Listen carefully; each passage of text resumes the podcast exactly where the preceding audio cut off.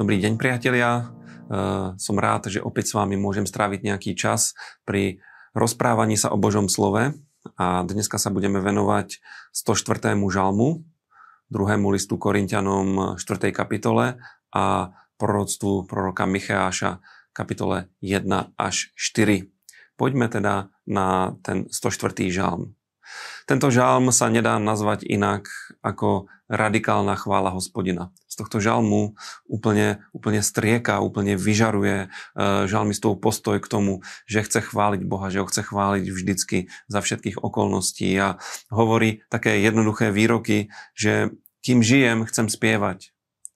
E, kým som na tomto svete, kým som nažive, chcem chváliť Boha, e, chcem sa mu lúbiť. Potom hovorí, keď je mu príjemná moja pieseň, potom vyznáva, že budem sa radovať hospodinovi. E, toto sú, toto sú veľmi dôležité veci.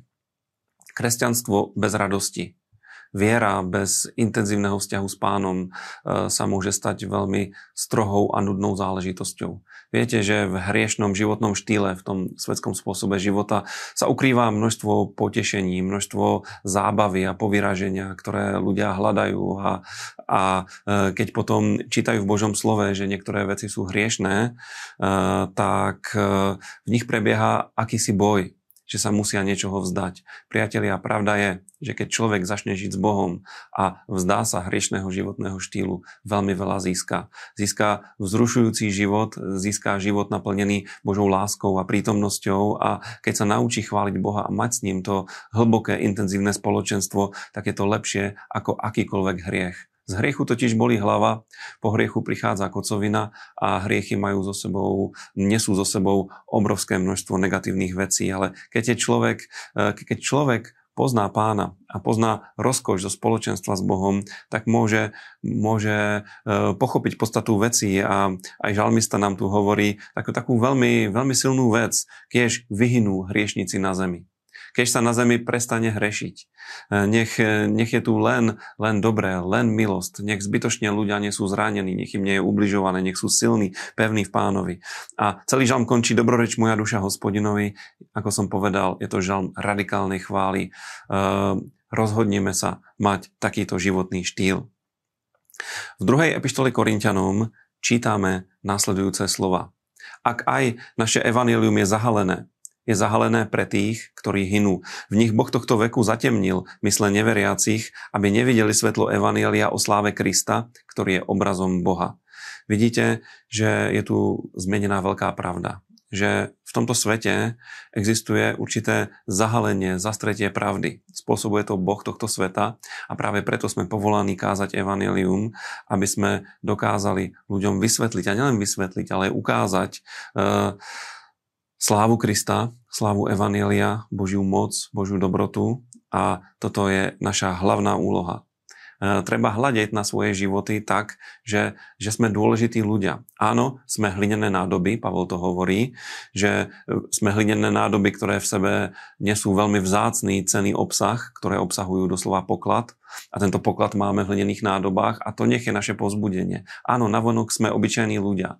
Navonok vyzeráme normálne, e, ako, ako ostatní ľudia tu na zemi, ale v sebe máme Krista, v sebe máme život, v sebe máme víťazstvo a na tomto treba stavať a o tomto treba rozprávať, lebo táto pasáž obsahuje aj tento nádherný výrok Uveril som a preto som hovoril.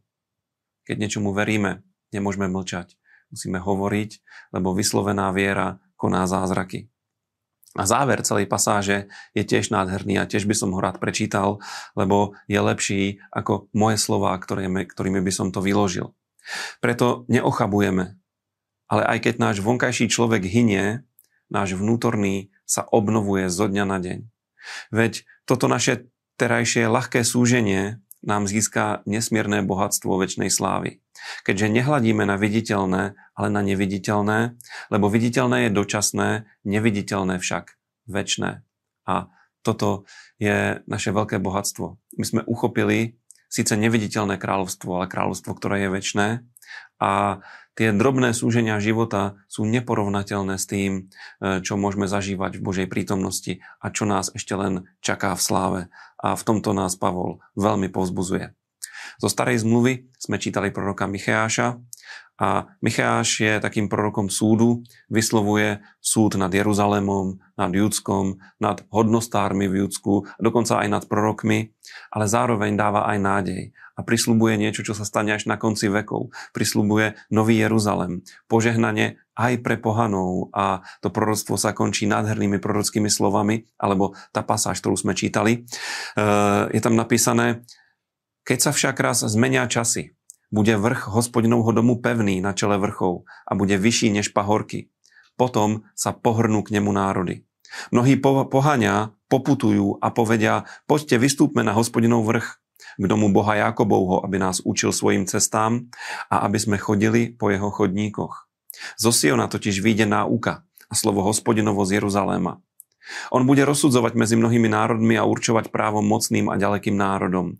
Potom si prekujú meče na pluhové radlice, oštepy na vinárske nože, nepozdvihne národ proti národu meč a nebudú sa už učiť vojne. A toto sú dôležité a pozbudzujúce slova, najmä v tomto čase, kedy vieme, že, že je vojna, prebieha relatívne nedaleko.